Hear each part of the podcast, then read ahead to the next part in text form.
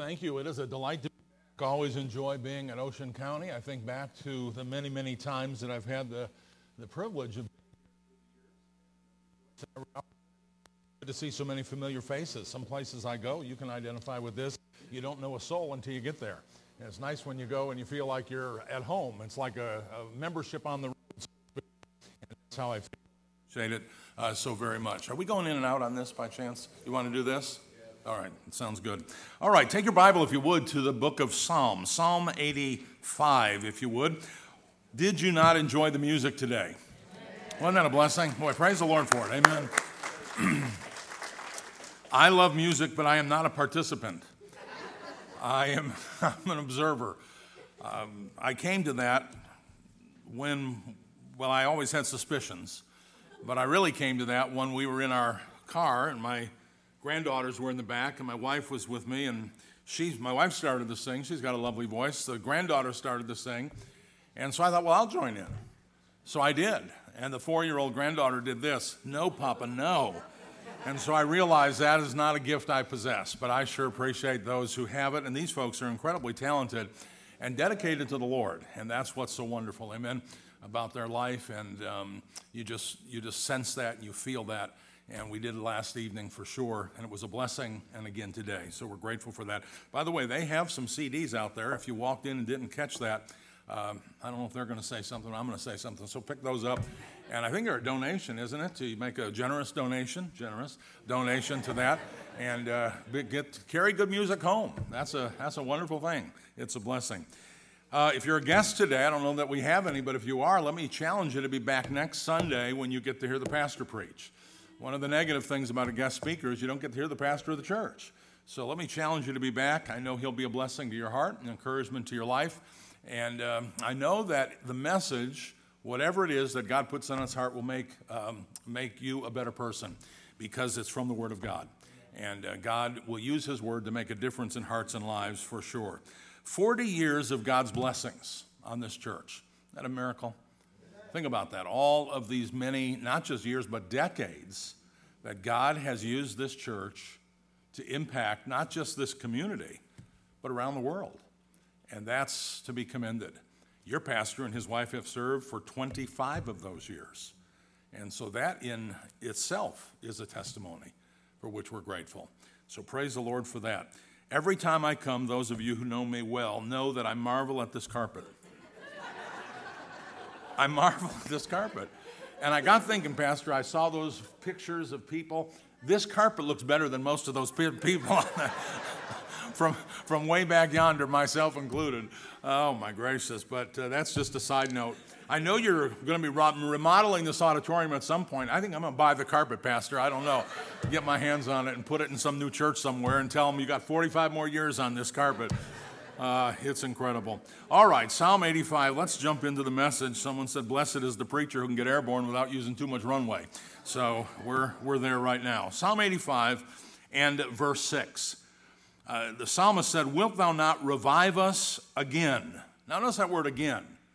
You know, many times we have a great relationship with God. We walk with Him, we're filled with His Spirit, we're focused on His Word, we're reaching people we're obedient, and then we begin to slide. We begin to diminish. Our passion is drained. Our, our focus gets blurred. And so revival sometimes it has to come again to us. Not salvation, obviously. Once we're saved, we're always saved. But many, many times we live as if we're not saved. And that's what revival's all about. And we need it again. And so he says, Wilt thou not revive us again? And then I love the statement, that thy people may rejoice in thee. Without any question, this verse is a call to revival. And on your 40th anniversary celebration, that's the burden that God placed upon the heart of your pastor the, the desire to see this church and every individual of this church revived. Now, it's interesting to me when you ponder this verse that uh, revival and rejoicing are connected. D- did you get that? He said, Wilt thou not revive us again, that thy people may rejoice? You know, this has been an incredibly challenging year. We would all agree with that. 2020, are you kidding me? I mean, we would have all pushed the button just to go to 2021 if we could have back in January, if we had known all of this. Someone said to me recently, When do you think we'll get back to normal? I said, Normal. All I know about normal, it's a setting on my dryer. I mean, I don't know anything about normal. We are so far removed from normal. It's in, incredible. But it, it's so easy in life to kind of get beat down, to get discouraged over things that happen or don't happen. And what I want you to understand real quickly is that um, for, for believers without joy, a sad spirit, revival's the antidote. Revival's the, the solution to that, the remedy for that. Revival. Now, most often when we speak about revival in the context of a, of a, a church gathering, believer to believer, uh, we think about it in a, in a sense of a national revival or um, institutional revival. And certainly that's important without doubt. And for our country, mighty important right now. But today, I want us to think about it from a personal standpoint, a personal revival. Just you and God, me and God alone. Personal revival. You see, when our focus is on institutional revival or national revival, it's, it's convenient to take the spotlight off ourselves and begin to focus on someone else or something else. You know, if only this crowd would get right, if only this church would do better, if only this deacon would, you know, if, if only this person in the church. But let's not let's not think in those terms. Let's think about ourselves individually. The lesson for us today, the focus today, is where are we with the Lord? Let's think about it from that perspective. You see, if individuals are truly revived, then guess what? The church will be revived. And if enough churches get revived, those churches will make an impact on a community, and thank God, even the world. So it really boils down to you and me. Salvation is not a group thing, right? I mean, it's not like, okay, everybody in this town or everybody in this, on this block or everybody in this family. No, it's individualized, and revival is individualized. But when enough individuals have that revival, experience that, then it does begin to affect a larger number of people. I know that's the burden on your pastor's heart. But I think the question remains what is revival? What is revival? It's certainly more than a week of special meetings. Now, I'm delighted to be here, always honored to come. When your pastor extended that invitation a couple of years ago, if I recall, uh, to be part of this anniversary, I was thrilled and am thrilled. But it's more than just special music and a, a preacher coming in to speak and sing and minister. It's even more than being saved. Revival is really an awakening to the person of Jesus Christ. It, it's just contemplating all that he means to us, all that he's done for us. It, it's a, it's a, a, new spirit of obedience to Scripture. It, it's a desire to have a, a, a visible passion for the things of the Lord, first with God and then for others. You know, I, I believe I travel in almost every week in a different church. And if there's something that's missing in churches today, I believe it's passion for the right thing, for the right person. We get passionate about sports and we get passionate about the stock market if it goes well. We get passionate about our job on occasion. We get passionate about people or other relationships. But what about passion for God? What about passion for His Word? What about passion for service? What about passion for seeing people come to Christ? Passion passion. But there's a second question, and that question is this Can we really experience revival? You know, we hear about it all the time, we sing about it on occasion. Churches host meetings like this called revival meetings. I always marvel when I go to a church and there's a sign out in front revival from this date to this date. Well, friends, if a revival comes, it's not from this date to this date.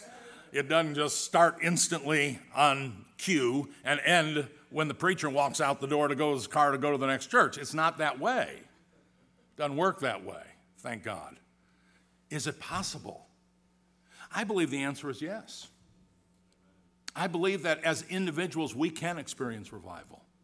I believe as a, a collective body, Ocean County Baptist Church, after 40 years, you can experience revival. You say, why? Well, first of all, God's word is still true. Amen. Secondly, God's spirit is still moving. And thirdly, God's forgiveness is still possible. When we look at our life and we know there's something between our soul and the Savior, as the old song says, we can get that right and God will forgive us and cleanse us and renew us and strengthen us again with a passion for Him. I want to go back to an Old Testament passage. It's one of my favorite passages in Scripture. Uh, Second Chronicles. Would you find it? Second Chronicles. And it's a portion of Scripture that helps us understand the condition of Judah at this time, and then a tremendous revival that took place in the hearts and lives of the people. Second Chronicles chapter, we're going to actually be in chapter 29, but I want to give a little context in chapter 28. So Second Chronicles chapter 28. Judah was in serious spiritual decline for many reasons.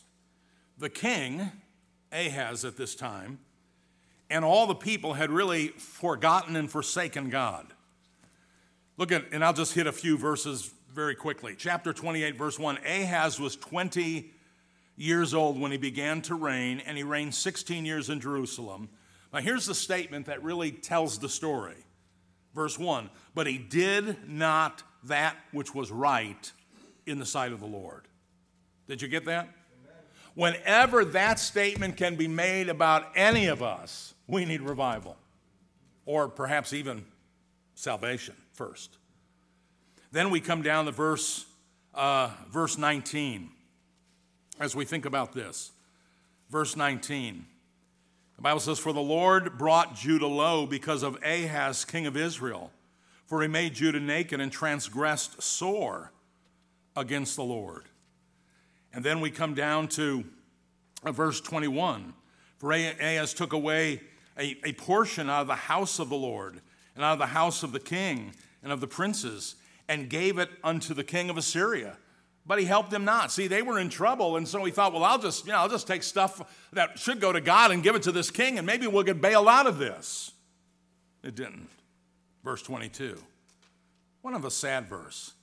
And in the time of his distress, did he trespass, trespass yet more against the Lord? This is that King Ahaz. Now think about it.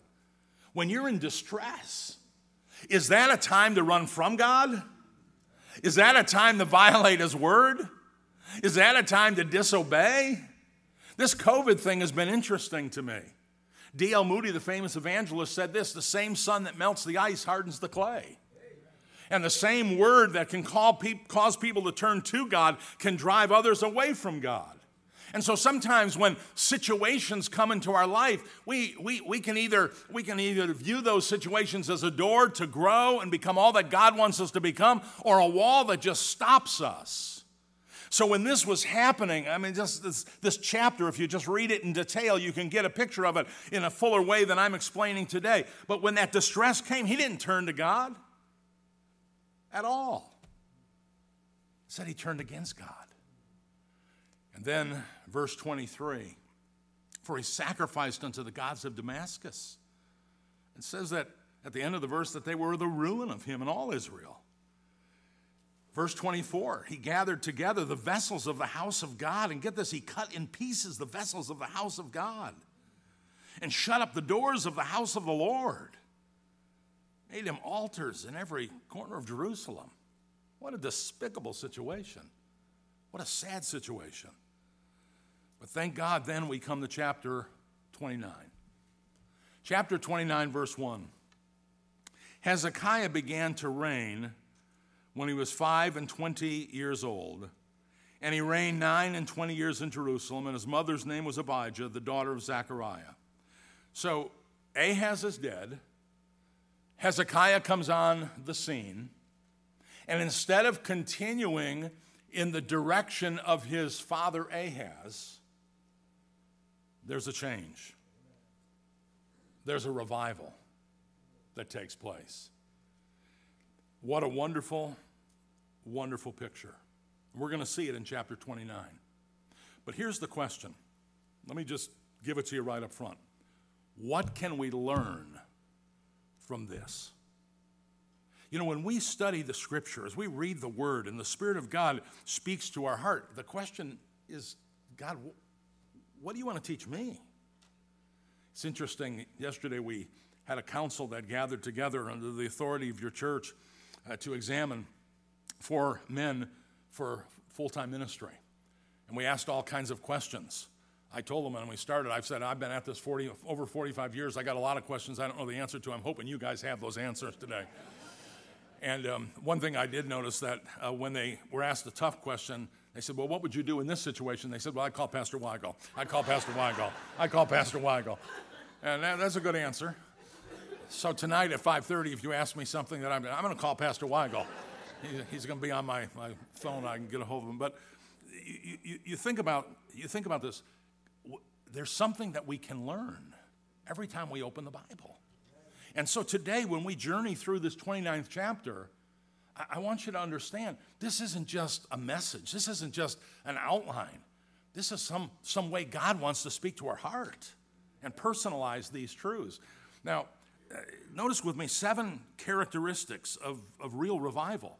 And as, as we look at these, how many are real in your heart and mind? That's the question. How many of them would describe us as we think about our relationship with God? So, the first thing about true revival is this it is, it is initiated through surrender. In other words, it begins through surrender. So, we look at chapter 29, verse 2, and it says, And he, speaking of Hezekiah, he did that which was right in the sight of the Lord, according to all that David, his father, had done. So Ahaz didn't do what was right. But Hezekiah came on and he said, Here's my commitment. I'm going to do what's right as a leader. We need to do what's right as a nation. And it says in verse, in verse 3 in the first year of his reign, in the first month, opened the doors of the house of the Lord and repaired them. Boy, what a powerful thought. When I think about surrender, I, I want to just mention quickly two thoughts from these verses. First of all, he did that which was right. You know, if you please God, it doesn't matter whom you displease. But if you displease God, it doesn't matter whom you please. And so we can journey through life saying, well, you know, I've got to please this person or this person or myself or something. No, it's all about God. It's all about pleasing Him. And if we're not on a pathway, if we're not on a journey of, uh, of, of going through this life with a heart to please God, we're missing the mark and we need revival. He did that which was right. Not his own will, not his own agenda, not his own decisions, God's. He was surrendered. And then I like the fact that he did right in the first month of the first year. You know, sometimes we sit in the church house and we hear preaching, we say, well, you know, that's right, God, I'm going to get that straightened out tomorrow or next week or when I grow up or when I get old or when I have time. Not, not Hezekiah.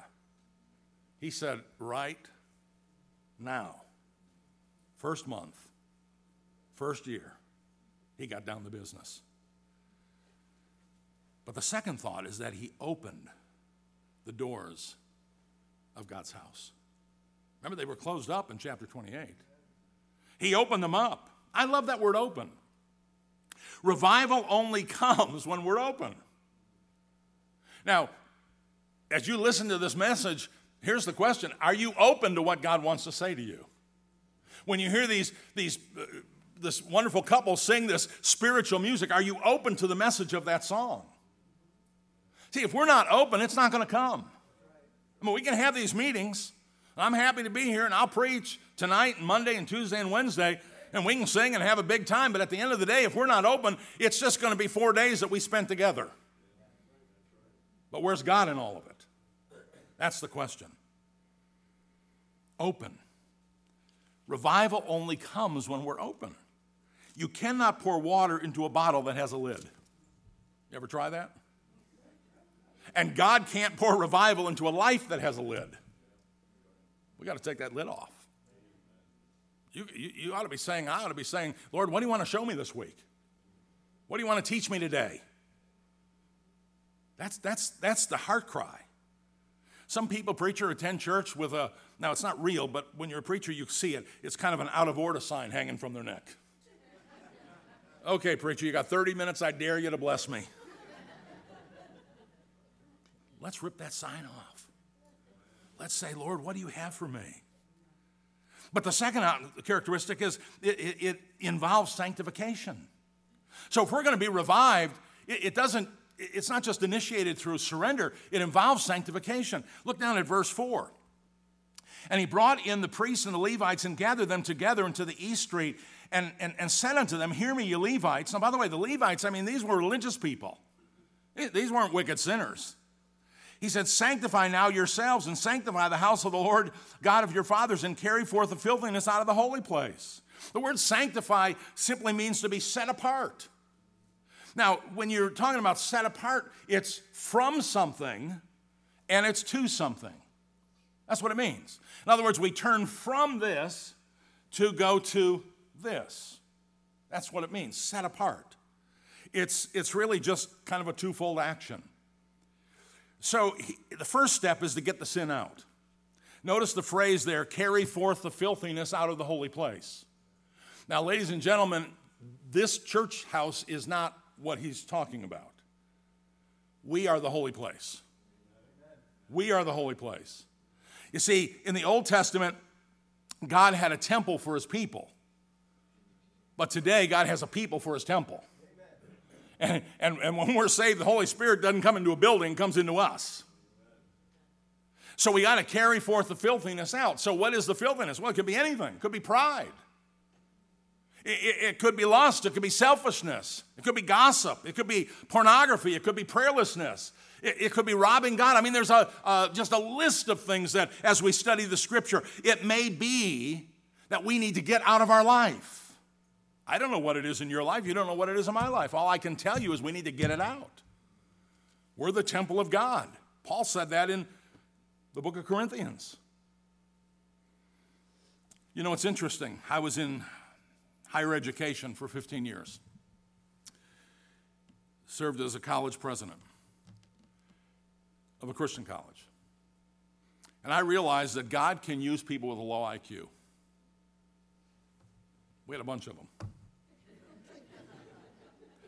God can use Christ, Christians with, with little talent.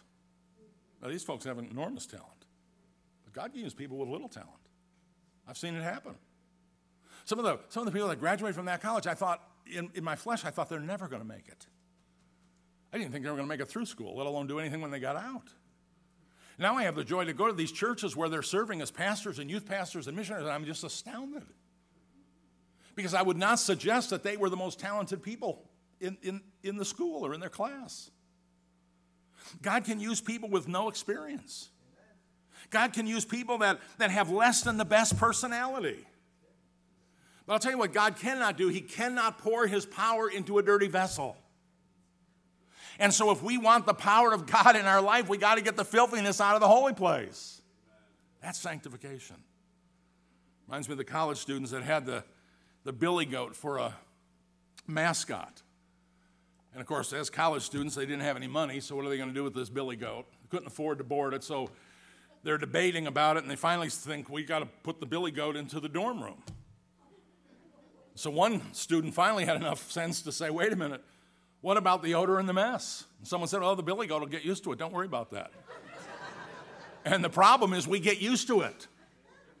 So I'm asking you today, don't get used to it. Carry forth the filthiness out of the holy place. But then the other side of revival is, or excuse me, sanctification, is not just what we need to get out, it's what we need to get back in.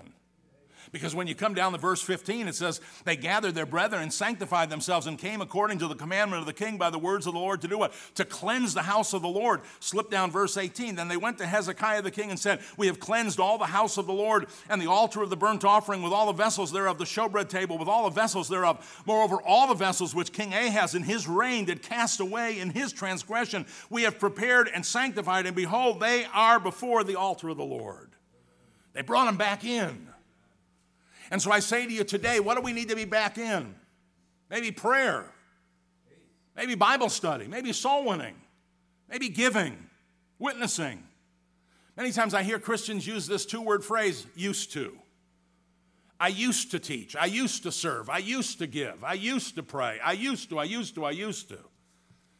Hey, let's get that out of our vocabulary. Let's do what God wants us to do. Get the good stuff back in. Thirdly, it invokes sacrifice. Revival invokes sacrifice. Verse 21. And they brought seven bullocks, seven rams, seven lambs, seven goats for a sin offering for the kingdom and for the sanctuary and for Judah. And he commanded the priests, the sons of Aaron, to offer them on the altar of the Lord. You know, the Old Testament sacrifices were a beautiful picture of Christ's death upon the cross. Many times you journey through the Old Testament, you see all these sacrifices, you wonder, what, what does all that mean? Well, at the end of the day, it really speaks about that ultimate sacrifice. Jesus was the final sin offering. Amen? He became sin for us. He knew no sin, but he became sin. Why? So that we who don't know righteousness could have his righteousness. That's the whole idea. Jesus Christ did not die on the cross for religion. He died so that we can have a relationship with God Almighty. They've been singing about the love of Christ.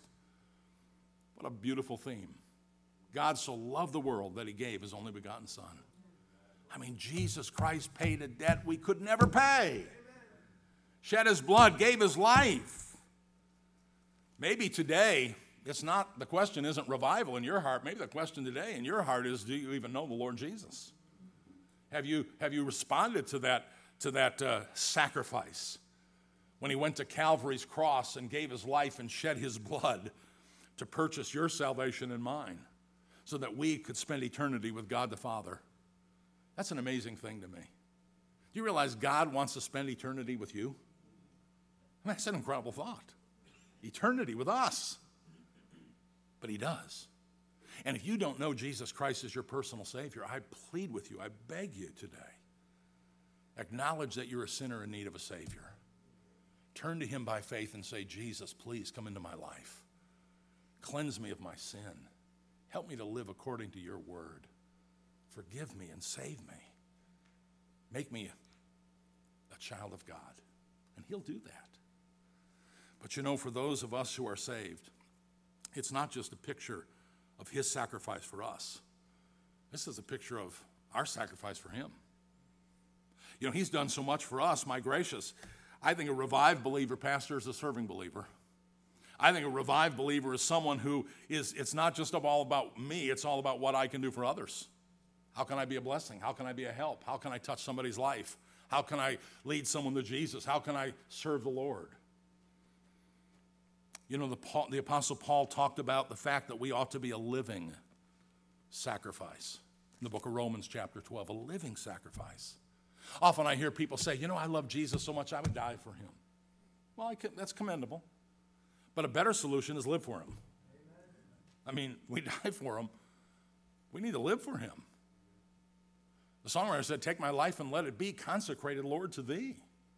Our time, our talent, our treasure, all of it. King David said it wisely. 2 Samuel 24, he says, I will not offer unto the Lord of that which doth cost me nothing. In other words, why should I give God the leftovers or something that doesn't matter to me? Something that, that's not important to me.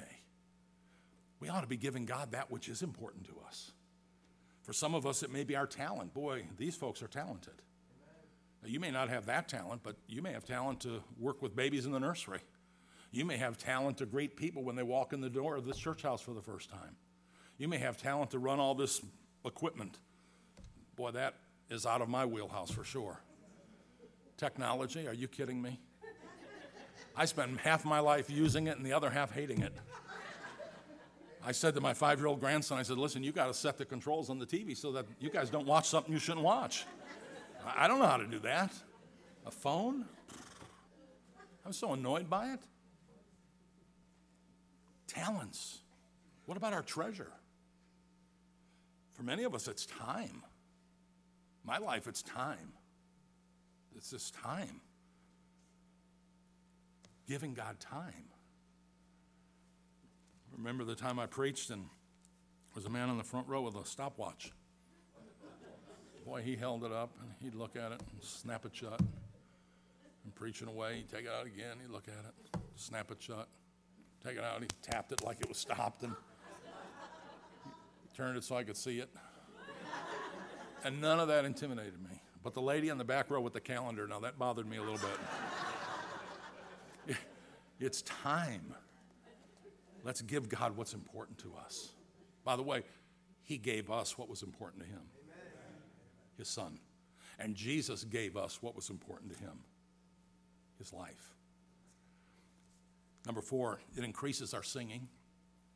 Verse 27 it says, And when the, I'm going to jump in the middle of the verse, and when the burnt offering began, the song of the Lord began also. It says, With the trumpets with the instruments ordained by David, the king of Israel, all the congregation worshiped, the singers sang, the trumpeter sounded. This guy does it all. And the, continued until the burnt offerings was finished. And when they had made an end, the king and all that were present with him bowed themselves and worshiped. Boy, when they did that, they were acknowledging you're God and we're not. They were acknowledging you're not just the creator, you're the redeemer. They acknowledge that. But notice the singing began when the sacrifice began. Notice when we, when we really came to the point where we sacrifice, that's when the song comes into our heart. That's when it, then, that's when it becomes real to us, vibrant. If you want to be joyful, if you want a song in your heart, learn to sacrifice. That's really what it's all about. So many believers have lost their joy. No song. No song in their heart or in their life. You know what? Revival. Revival can put that song back in. Then, number five, revival ignites our stewardship. Verse 31. Then Hezekiah answered and said, Now ye have consecrated yourselves unto the Lord. Come near and bring sacrifices and thank offerings into the house of the Lord. And the congregation brought in sacrifices and thank offerings, as many as were of a free heart, burnt offerings. Folks, we do not give to take away our sin. We give because our sin's been taken away. I love that phrase, thank offering when our children were really young and they were trying to figure out all these things we were doing as Christians. And for many years, most of you know I served as a pastor, and so they would wonder about it and they would ask questions about it. And when we would write out our tithe and offering envelope, they would ask what that is. And when they were really young, I just simply said, It's a thank offering because God has been so good to us. It's a thank offering. It's not a payment, it's a thank offering. There's a difference, by the way, between a tithe and an offering. A tithe is what we pay the Lord according to his scripture. A thank offering is beyond that. It's generous. What a wonderful thing it is. Revival. If, you stru- if, you, if you're struggling with stewardship, your time, your talent, or your treasure, I, I guarantee you, um, revival sets all that right. Number six, it invigorates our service. It invigorates our service. Look at verse 35. And also the burnt offerings were in abundance with the fat of the peace offering, the drink offering, for every burnt offering, for the service of the house of the Lord was set in order. Boy, I'm in different churches every week, and uh, it's sad to me sometimes when the pastor has to stand up and beg people to serve, plead with people to serve. And if the pleading doesn't work, then he bribes them to serve. And if bribing doesn't work, then he guilt trips them to serve. And if that doesn't work, he just screams at them to serve. None of that should take place. We, we should be willing. We should want to. Now, again, we're not, we don't all have the same gifts. We don't all have the same talents. We don't all have the same abilities. We don't all have the same schedule and time. But what we do have, we need to be giving to God and serving Him. A revived believer is a servant. That, that's what impressed me about those four men that we, we spoke with yesterday in the what we call interrogation. Pretty heavy word.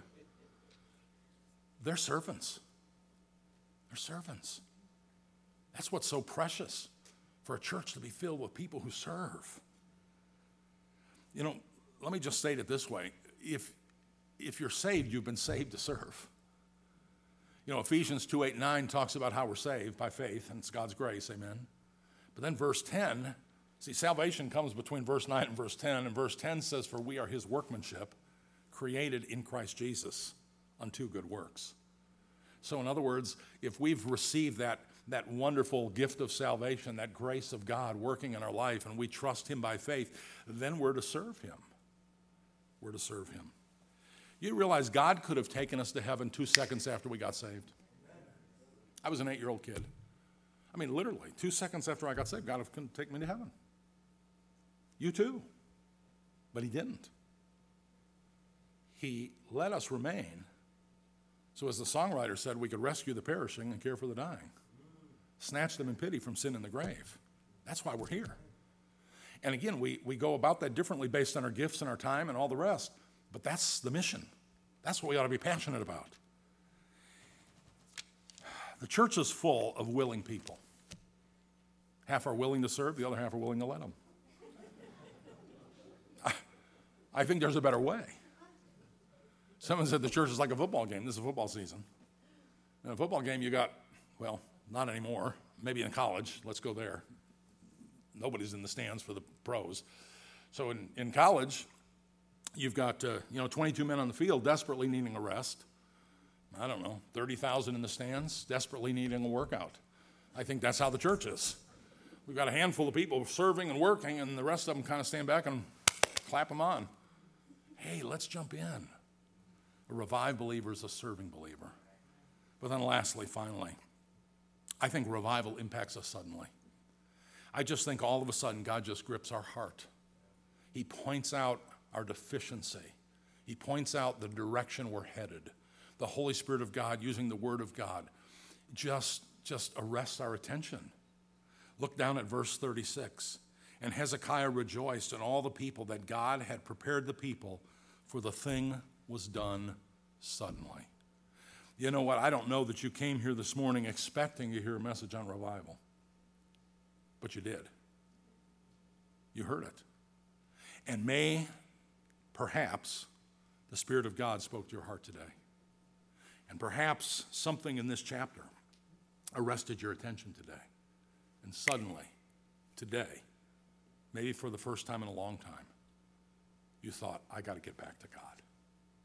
I got to I got, I got to have that passion again. I've got to walk with Him again. I've got to rejoice in Him again. I've got to be close to Him again. I want my life to count for Him again. When God sends revival to a life and a heart that is open and surrendered, it often occurs suddenly. Maybe today for you. I hope so. I hope so. And I hope that you'll come back tonight and Monday and Tuesday and Wednesday and let God continue to speak to your heart and open it. Maybe today, step one was where you're at. Maybe you just need to open it up and say, okay, God, I'm listening. I'm not ready to make decisions, but I'm listening. I may not be ready to run down the aisle, but I'm listening. That's the first step. And that's a right step. Would you pray with me? Our heads are bowed today, our eyes are closed. First, I would ask you today is there anyone among us who would say, you know, I don't even know that I've trusted Jesus as my personal Savior? I, I don't know that. In fact, if I were to die, I don't know if I'd go to heaven or hell. I, I, don't, I don't know. Would you pray for me, preacher? I'm not going to embarrass you. I'm not going to point to you. I just, I just want you to know quietly and privately that I want to carry that burden for your salvation on my heart as I, as I leave this building today. Would you just pray for me? I need Jesus. And I wonder how many of the Lord's people would say, Preacher, what I need in my life and what I need, what I think our country desperately needs is revival. Pray for me. I want it. I need it. Just lift that hand up. Again, I'll not embarrass you. Hands throughout this building. Are we open? Are we open to what God wants to do? Are we listening? I sure hope so. Father God, we love you today and we thank you for your word. How powerful, insightful. You've prepared us, Lord, through beautiful music. The word of God has made a difference in our hearts. And I ask that you would do something special in every heart, in every life, not just this morning, but tonight and throughout this week. May this 40th anniversary revival celebration be all that you want it to be. And we'll thank you for it in Jesus' name.